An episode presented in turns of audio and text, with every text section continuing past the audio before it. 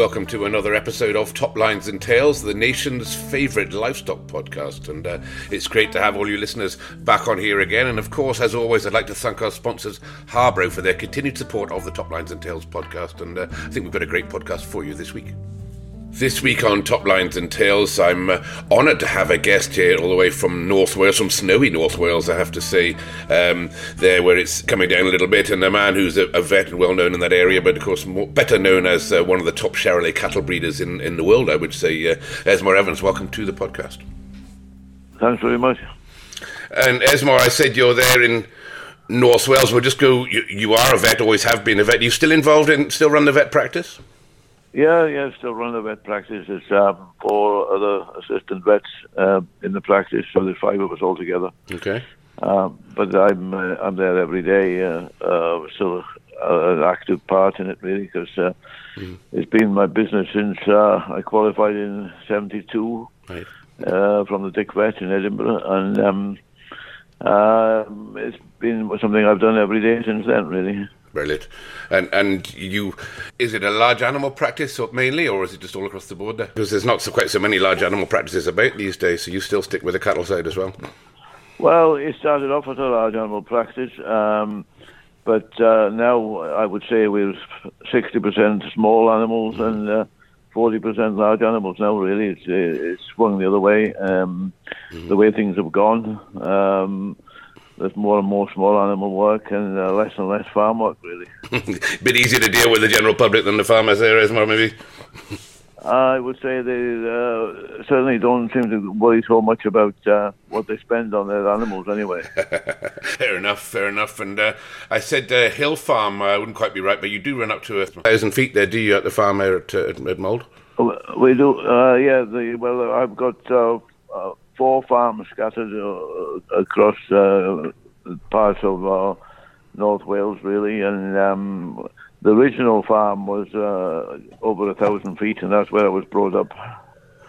Mm-hmm. And, and we'll talk about you established the Maerdy herd of Charolais back there. I mean, you've said I've got 73 from my research. That makes it 50 years, Esmor. Yes, I suppose it will be uh, since uh, I qualified with the Dick Vet in 72 and I bought my first cow, Charolais cow, the following year um, in 73. Uh-huh. Yeah. Uh-huh. And and just briefly, how many cows are you running now? I know we're coming up to Stirling bull sale time again, and you still be bringing bulls there. How many cows do you run there in the herd? Well, I have um, uh, cut them back a bit. I was on about uh, 200 cows at one time, mm-hmm. uh, but we're now down to maybe 120, 130 Charolais cows. Mm-hmm. Um, uh, but um, it's just a reflection of uh, of, of the demand in, in uh, bulls, basically. Okay, yeah, just keep cut the herd to suit the amount of bulls you can sell. And that's, I mean, your list of, of achievements at Stirling is endless. We've got a purse, should I say? We can't go through them all, but uh, we just go back to the beginning of uh, of when you started there. I know you bought a few animals in Banbury. I suppose Banbury was probably the place to go for Charolais back there in the beginning. It was. It was yeah, the big centre really, and uh, um, I at, at first I couldn't really afford the best cows, but um, I kept on going to all the sales and looking out for the best cows, and um, lo and behold, over the years they came back on the market. A lot of the people who bought them uh, were money men, and uh, after a few years they they had enough and they were selling up, and um, so I was able to pick these cows up um, a lot cheaper uh, over the years, really. And, and Court Iris, of course, would be one of those. I think you bought her as an older cow, didn't you? That's right. She was sold at a court dispersal sale, and um, and then I ended up buying her in a, a production sale in uh, in Banbury. Mm-hmm. And uh, she turned out to be a very good cow, really. Yeah, we'll go into her merits in a second there. But you, um, what got you into Charolais, Esmor? Where did you first come across them? Where was the inspiration come to, to get into the white breed? Well, I was always uh, interested in pedigree breeding, and I started off with uh, Suffolk sheep, mm-hmm. and um, and then went into um, some Hereford cattle. Uh, but um, at the time, there wasn't a whole lot of demand for for them, and the Continentals were just coming into the country, and uh, there seemed to be a big demand for them, and uh, the Charolais being the first of the Continentals to come in seemed to establish itself uh, above everything else, and. Um, so that's how I got into the Charolais, really. Okay. You, I mean, very early in the first Charolais, I think came in the middle '60s, but they weren't really established until until the '70s. So you would be one of the earlier breeders in, in the herd book. That's right. Yes. Yeah. Uh-huh. And, and we mentioned uh, the the cow. I think another Handsworth Ivy is another cow that I've got that you bought there in Banbury too. No, uh, Handsworth Ivy I bought privately um, from a guy called Gwyn Jones in Hereford, and that was my first cow. Right, first okay. cow I ever bought. Mm-hmm. Um, I paid four thousand for her in in um, '73, and which was a lot of money in those days. Yeah, big gamble, I guess. Big gamble. Yes, a very big gamble, really. Yeah, I put all the cash I had into her, and um, uh, it uh, it was a gamble. hmm And had you been reasonably successful in the Suffolk sheep? Because I know you ran the Suffolk for, for a while there. You, were you in amongst sort of these boys back then that were starting to make the big money in the Suffolks? Did you have that interest? No, I never hit the highlights. Uh, I was uh, always selling my rams locally um, and um, showed them a bit, but um, uh, I wasn't. It was a hobby, and uh, I never took it too seriously, really. But uh, it was something I quite enjoyed. Yeah, I know you went back into sheep again later on. Let's just talk about uh, Court Iris. And uh, you put her to Tattenhall Impeccable to breed you two, you know, some great show cows. Iris was a great breeder, but Impeccable too was. Uh, were you were you fortunate that he was around at that time? Yes, very much so, really. And uh, he was uh, he was the, the bull that sort of uh, made the Charolais really. Uh, I um, I concentrated on Tattenhall Impeccable and used him extensively in the herd. Him and Court Lazard really were the two of the bulls I, I originally used. And um, um, when I bought uh, Court Iris, I um, I flushed her with Tattenhall Impeccable, and uh, that was quite successful, really. Mm-hmm. And that would be Maerdy uh, Victorious would be one of those. Oh, Maerdy Victorious was one of the first bulls uh, I had. I had off um, off Court Iris, and um, he went to to Perth in those days. Neil Massey was judging, and uh, he made him champion, and he actually bought the bull, mm-hmm. and he did very well for him. Spread your genetics further, further north, uh, and, and, were you going to Perth from the outset? Obviously, the old market and you know, fantastic place it was. Would you would you have taken Perth pretty much straight away, and bulls to Perth pretty much straight away? Uh, yes, I I did really. Uh, probably um, that sale would have been the second sale uh, I ever went to in in, in Perth. Uh, that was in the October, mm-hmm. and then the, in the in the February the following sale, I had another full brother, of course, Irish with um, Tattenhall Impeccable that was champion again, um, and uh, so that was two two following sales with two full brothers, both champions. Okay, okay. Obviously went on to win a lot more champions again. We'll go into that in a second. Uh, and Court Lazard, you mentioned uh, where, where did he come from? Well, he was uh, imported from France by uh, uh, who had the Court herd, uh, and I, I used the semen off him. Okay. Uh-huh. And you say you, you've, I mean, he bred some great females. I know you say you flushed uh, um, Court Iris. That would be very early. I know you're a vet, so, but that would be very early in, in, the flushing game. Were you doing that yourself? Did you get involved in, in, in learning the, the specialist techniques of, of flushing back then?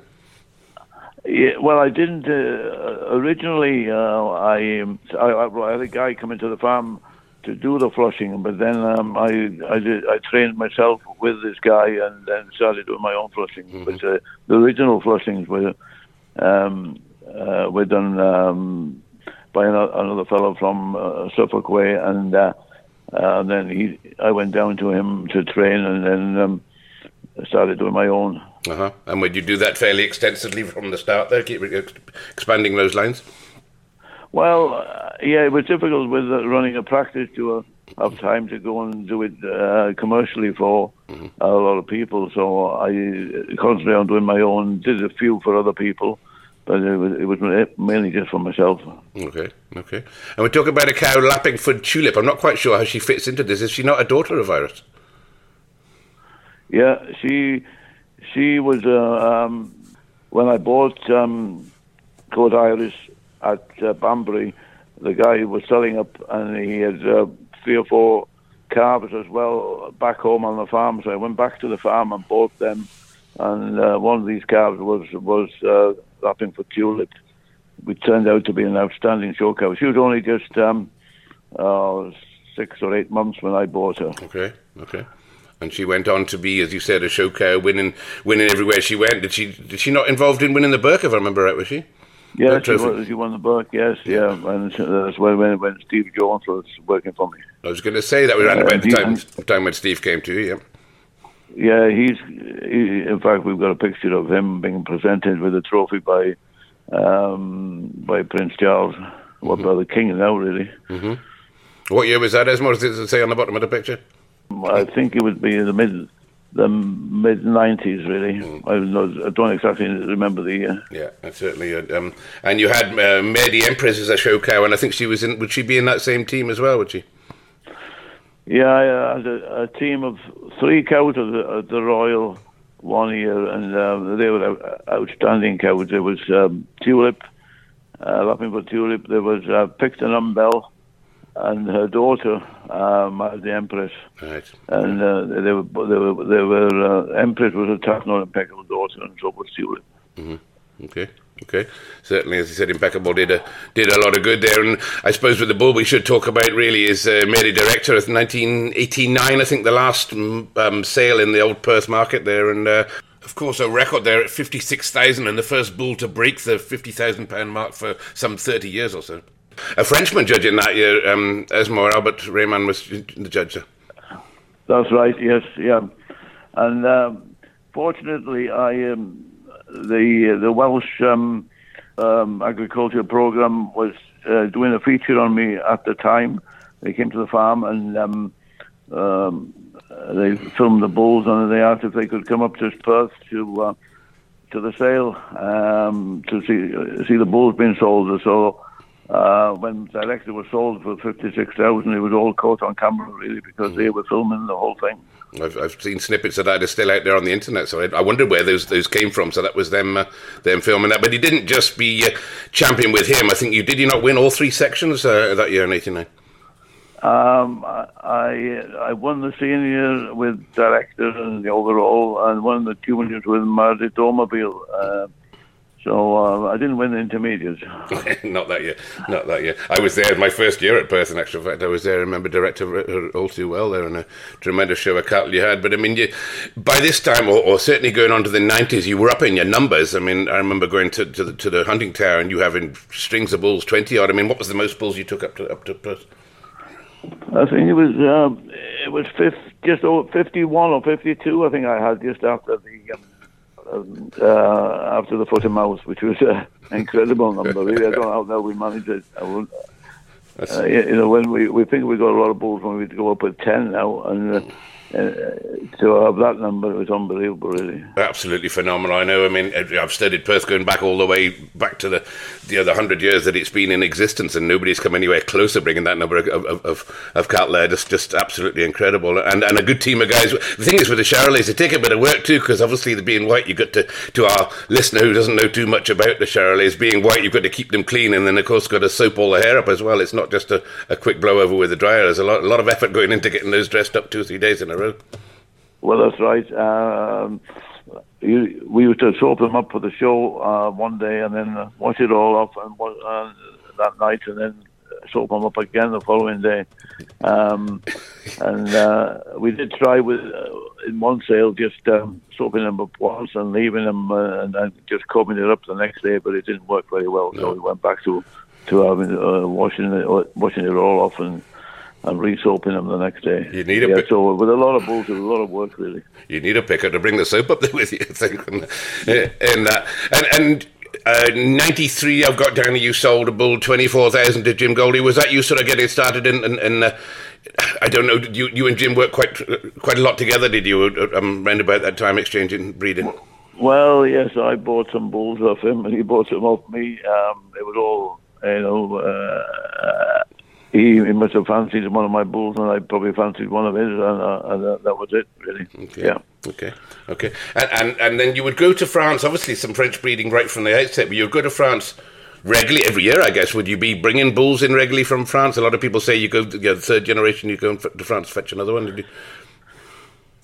Yes, well, um, um, I started off going to France right at the beginning and uh, carried on really, and got to know um, uh, some um, quite good French breeders uh, very well, and got on very well with them. And uh, there was a French vet I got on very well with called Jacques Manier, and uh, his father was one of the top Charolais breeders. Uh, Mark Manier, his name was, and um, did a lot with him, and then. Um, after after that, I got very friendly with another fellow called John Louis Riot, um, who's actually come to Stirling on a couple of occasions. He speaks quite very good English. Uh, I share bulls with him, and he's a very good, uh, a very clever guy. He's uh, he's got a fantastic memory for pedigrees, and uh, you can ask him about any bull in France, and he'll any Charolais bull, and he'll know the background of it, and um, so he's a big asset really to uh, to have over there in France. Mm-hmm. And and to start with, you'd be the bulls in France would be slightly it would be different, I suppose, would be the right way. And when I live in France, and they still are to, to, a degree, but they would be maybe a bit more squat, a bit heavier in the bone, bit a bit uh, you know, a, a, bit wider in the back end. And, and you know, did you did you were you did you concentrate on their type of bull there, or were you trying to breed breed your own type to suit the, the, the UK market? No, I was trying to accommodate the UK market really, and uh, you have to be very careful. Some of the these bulls in France were a bit too heavy and too muscly.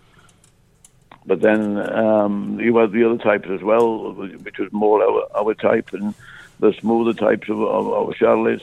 Mm-hmm. So you just just need to um, um, go to the right places and, uh, and, and try and find what suited our market really. Okay, and would you go to sales down there? Would be the, be a main sale you would turn up to each time, or was it more about picking them yeah. off on home?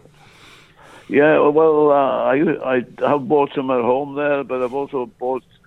I must have bought quite a few at the auction sale. They had a big auction sale in Manicourt um, after the national sale, national show, and um, uh, and we I did buy probably half a dozen bulls over the years at these auction sales. Okay, a couple of bulls I got written down. Grimaldi being one of them was quite well well known, and then Governor another one. So what, what years would those be? That'd be early on. Eh? Yeah, well, Grimaldi I, I, was an older bull. He was he'd be about um, four year old when I bought him. He bred very well, uh, and he was from a very good herd. Um, and uh, uh, he did he did a tremendous job for me, really. You know, and his, and his brother to a lesser extent, he's done a quite um, quite a good job as well, really, um, for various people. Okay, and and I just got to mention figures. Obviously, it's you know, calving figures and, and, and such like would, are, are, an important part of any breed, but an important part of the Charolais as well. And would you be bringing bulls in with figures, or would you just go on the understanding that uh, what folks told you that that, uh, that you could get get your figures to work with them when you brought them in? No, well, I think they have a different figure system there, but um, uh, you know, calving is important, and uh, the breed's done a big progress as far as the, the calving's concerned, and the Charlie does calve a lot easier now than we, they used to. Mm-hmm. Uh, so you've got to keep uh, an eye on this carving job. Mm-hmm. Um, I don't know whether the figures that are in the, in the catalogues mean a, a whole lot, because um, they're only as good as the information that goes into them. Um, and I think your your eye is probably as good a guide as anything, really. Mm-hmm, mm-hmm. Okay. Yeah. Yeah. But, but in France, um, when we when I buy a bull, um, I get to know through these contacts that I have out there uh, if there are any problems with certain bulls for calving, really. Mm, yeah, just the hearsay and, and and and the trust, I suppose, isn't it as well? And bringing those in, and are you still bringing well, you still bringing bulls in? Are you still going out there, Esmor? Still is that trade still going? I know, I know. Andrew Hornell said he you know, he still goes out regularly to, to the sales and such like. I'm still going out there, but not as often. Um, but I, I, tend to go to the to the show in Paris, the main show in in in, in March mm-hmm. uh, or end of February. Uh, but uh, the best show is probably uh, uh, um, the, the Moulin show at the end of the year, where you have all the champions from all the different um, uh, shows right through the summer. Okay. Uh, but but it's not as easy to get cattle in anymore. No. In fact, it, it's impossible at the moment yeah. because of blue tongue and um, um, the, this viral hemorrhagic disease that's coming up from Spain to to France. Sure. They've closed the, the, border to the UK now a while those are on the go, and um, uh, God knows when they'll open them again. No, no, no. You're right. You're right. And, and the shoe on the other foot there. There'll be a demand for export worldwide. I guess. Uh, would you have exported uh, um, Charolais back into France, Esmor?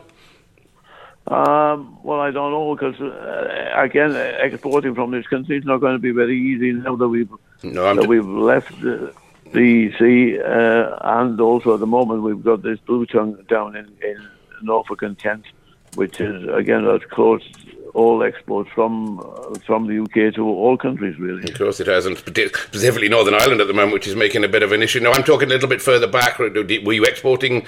Were your cattle in demand overseas, going back the way when you first sort of um, when you were hitting the highlights in, in the 90s and early 2000s? Well, I, I, I was sold quite a lot to uh, cattle to Ireland and I've sold some back to France as well. Yeah, you have. Yeah, I was going to say that would be. I'd imagine there will be a demand for them going back in. And you said you shared a bull with with, with a Frenchman, so that's just a sharing the semen, I guess.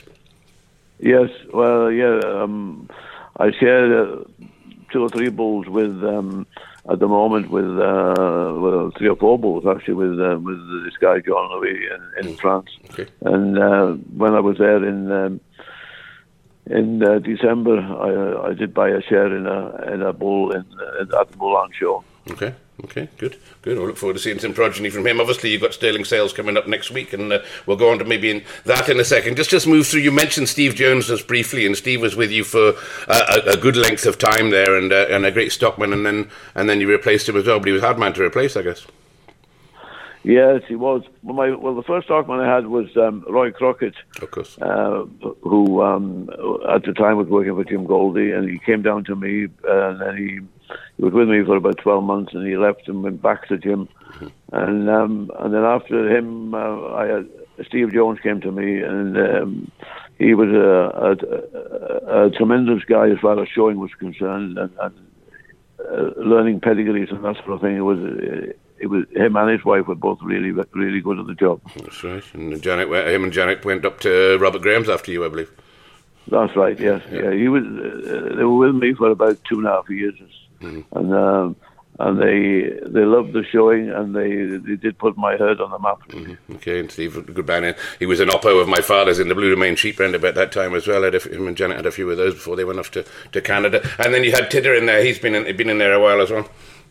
Yes, he, he carried on for, uh, after Steve left, really. Um, uh, and he he was my nephew, and uh, he is my nephew, and uh, he he did a, a, very good job as well. He's a very very good um, showman, very very quiet with the cattle, and um, did, a, did a very good job. Really. Mm. it's big numbers as well. When you said you're running 200 cows, I mean you'll have more than one stockman, I guess, when you're running that. But running 200 cows, it's a huge effort. It's not just like some of these boys going in there in a 20 cow herd. It's a lot of work. No, but no, well, that's you've just got to run them uh, commercially, really, and let the mm. cream come to the top, really. Okay. And um, uh, you, you just can't push them all from from from the start. No, and you'd have a few reduction sales. I think your first reduction sale in Banbury going back into the, the late eighties, uh, um, eighty eight, I think there, and uh, and again in ninety one, you started started having uh, female reduction sales on a regular basis. Yeah, my first um, um, reduction sale was just before Steve Jones started with us, okay. and that was uh, in com- uh, we had in combination with John Downs um, at, at his farm um, which worked very well. We had a very good, um, very good sale there. And then um, uh, th- I think it was three years later, I had a joint one with Ernie Dodd. Okay. Tat- on his farm in Tattenhall. Okay. And, that was a tremendous sale, really. Uh, there were people from everywhere there. Uh, just couldn't, people just couldn't get anywhere near the ring. You mentioned John Downs. I remember showing cattle, I think 1977, showing at the Shropshire West Midlands show, and uh, he had uh, Tattenhall Hublot, I think. Did he not own Hublot? That, that's right. He owned it, him and uh, and Ernie Dodd had uh, shares in between them. Mm, yeah. Okay. Okay. And you said you carried on having those uh, uh, production sales on a regular basis, building your numbers up and then putting them back down. Obviously, a huge demand for for, for females across the country. Yeah, had, after the Tattenhall sale, I had one in, uh, conjunction with David Pastorini on his place. Okay. Mm. Big demand for those. And, and with your cows being big, I've seen photographs of you with with, with measurements and it's 160 centimetres. Would you have got your, would your cows be bigger than the average Charolais about about the country, Esmo? Would you say they were? I mean, those three cows we referred to earlier that we showed, uh, um, Tulip, Umbel, and Empress. All three of them were 163 centimeters mm-hmm. which was a, were tremendous cows. Mm-hmm. You know? Mm, tremendous. But most of the cows went back to Tattenhall Impeccable, and he just left size in them, really, okay. you know tremendous size and character. Okay, and they're still chasing that size these days, uh, Esmor. I know you, you were going to your recent successes, uh, 50, um, Maerdy Express, uh, forty-five thousand. Would, would your cattle still be that that size? Would you still have that height in them now? would they have come down the way a little bit? They probably don't want them quite as big as that. Um, there seems to be uh, a swing maybe towards slightly smaller cattle, but um, uh, I still like big cattle, and I tend to try and breed them, uh, try and keep the size in them really, mm. because they've got an automatic tendency to get smaller anyway. So you just need to to, to strive to keep the size, otherwise your, your herd becomes very small, really. Easy to bring them down the way than and, and take them up the way. That's yeah, true. very much so. yeah. And your markets would, would vary across the country. The commercial market, the Aberdeenshire boys, very keen on very keen on the Charolais there. Would that, would that be right? They are, they are, they are. That's where the big market is for Charolais, really. Sure, and it's about the high health status and your Johne's and various other things. They're all coming into play now. It's, it isn't just about breeding bulls anymore. You've got a lot of health hoops to go through. Or being a vet, I suppose maybe you're in charge of that. But uh, there's a, there's a, health is highly important, isn't it? Well, it is really, yeah, yeah. And uh, we'll go on to to the modern in a minute. But going back the way, did you study some of these old boys? Uh, you said you were sort of breeding sheep. People like Bob Adam, you know, Captain De Quincey, and, and, and Harveston? Are these guys? Did, did you did you look to see what they'd done, or did you just take it your own way? Yeah, I, I I was intrigued with a lot of these top breeders really, and uh, you know, pedigree breeding has always been my interest. Mm-hmm. Uh, I, I, get uh, some fascination from it, really, ever since I was uh, I was in school. Mm-hmm. Okay, and is there mathematics involved in that as well? Um, uh, not too much, really. I don't think no, but uh, you know, genetics, yes. You know, um, I, I always, even when I was at college and, and genetics was part of the course, it was uh, that was a big interest to me, really. Mm. I remember talking to you about line breeding a long time ago now, but when I was getting in the sheep side of it, and uh, yeah, there's there's a, a, game that they, they all play, don't they, with the line breeding? But at the end of the day, you said you still got to you still got to use your eyes. Well, that's right. Mm-hmm. Yeah, yeah. Okay, okay, and so um, recently, then um, you bought a bull, Thornton Voldemort, with along with Charlie Bowden for fifty five thousand. You still do a bit with Charlie. He's quite handy, quite local to you. Yeah, yeah. Well, we um, yeah, we bought Voldemort, and um, he he was um, um, a real muscly, thick sort of bull, um, and he did.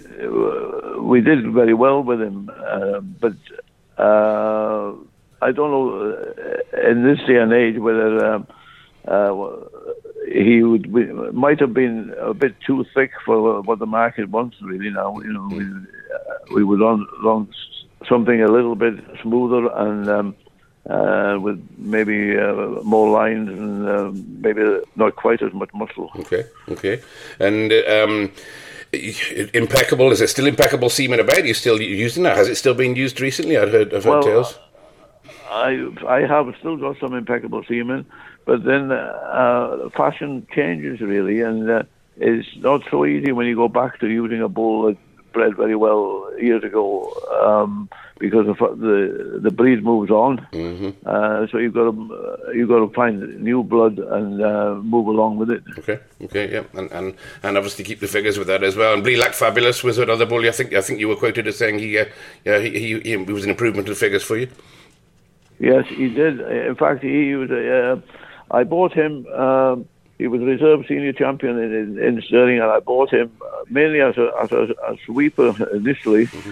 Uh, but then, um, having uh, used him and um, seen his calves, uh, I used him a lot more because a, a his figures were very good, mm-hmm. his his calves scanned very well, and um, they turned out to be uh, um, far better cattle than I initially thought they would be. Really, so uh, he, he was he was a bull that was a big success. Mm-hmm. Sometimes it can be the bull that you just buy, buy them on spec and, and, and can turn out right, but that's the numbers that's right. numbers game that you that you play there. And 2018 sold Maerdy Newman for forty thousand. Uh, so you sold a bull Maerdy Marwa. Was that how I pronounced it? Uh, of course, um, Andrew Reid brought oh, well, Andrew Reid brought well, him. He's talking about Blelack Fabulous. Well, Ma- Sorry. Maerdy Newman would be a son of Blelack Fabulous. Okay, yeah. He sold for forty thousand. Uh-huh. Uh-huh. Um, uh, so that and uh, we sold another one for twenty eight thousand uh, Jerusalem. So he uh, fabulous did did bleed very well for us. Really. Mm, sounds like he did, eh? Yeah, yeah. And um, so you, you were talking about Maerdy Moro. Yeah, Mm. that's a bull we sold to um, Andrew Reed, uh, AJR Farms.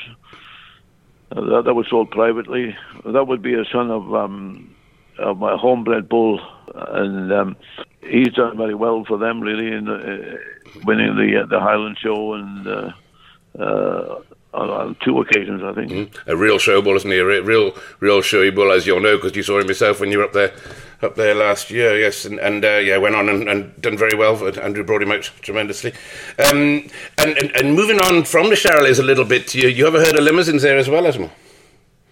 Yes, I, um, I, I, I started with Limousins more about ten years ago, maybe, um, and uh, went over to France and bought my first uh, females in France, um, and then I bought um, some black females from Albert Howie in the Knock. Mhm.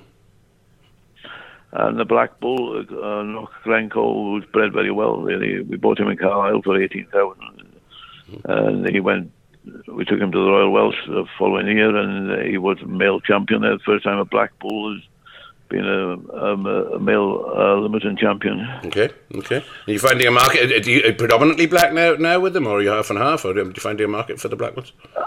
I would say we're probably two thirds red and one third black, but there is um, uh, a niche market for the, some black bulls. You know, some people actually want a black bull, and there there are not so many of them about. Okay, and you've got bulls bulls to sell. This, this how many cows are you running now with the, with the Limousins? Um, there'd probably be about um, sixty cows there, maybe. Okay, all right. So 120 Charolais and 60 cows, and you said that you cutting back. You still got a still a big herd there with all the followers. You still must have what 300 cattle about you, I guess. Uh, we've probably got about 600 altogether, yeah. Have you really? okay. And, uh, and And this, is, and, and this is just a hobby. yeah, this is when you go you do your day job every day and run. This is a hobby. Incredible, incredible man, Esmor. And and you, you sheep as well, of course, not just cattle. You you said you started with the Suffolk sheep, and, and, and I think you dispersed them, but you went back in, did you? And certainly got Charolais sheep, and uh, you've been in Charolais sheep for a long time, I think. yeah, I started with Charolais Sheep years ago, went to France and bought um, with um, Jonathan Barber, and um, uh, who was, uh, he was the original man that brought them in, and um, uh, brought quite a lot in, and then um, just realised that there was so much work with sheep and that I got rid of them. And then um, about um, uh, 10 or 15 years ago, I uh, bought another farm and there was a good sheep setup there, so I thought oh, I might as well have some, some sheep. So I went back into Charolais and Texels. hmm Um, I must be glutton for punishment, really, uh, because uh, there is some work, especially with the Texels. we'll talk about Texels for a second. I don't think you're chasing the the, the, the, Lanark market. I think more into the commercial yearling side of the job there with it, with the Texels. I think, but uh, it's a serious game that Texels. It is really, yeah, and um, quite honestly, uh, well, I, I'm in the in the in the shielding job, and um, uh, I don't chase the, the lamb market. I don't like these sheep with big heads and short necks. Um, I, I tend to have gone for the for the bigger sheep with the smaller heads, um, but um, uh, you're not going to hit the big money in that job, but. Um, you have, uh, hopefully have less problems. Did you did you not have six and a half thousand for a shearling? Uh, uh, uh, was it a couple of years back? Yes, I did die in Welshpool, yeah. Mhm, That's, that's, Yeah. that's, that's fairly good money, yes, more, but uh, maybe not compared to the cattle. But I suppose not compared to to the, the top end of some of these Texels. They are they are big money. But the commercial trade and, and, and commercial buyers coming to buy you at home, I- buy from you at home, I guess.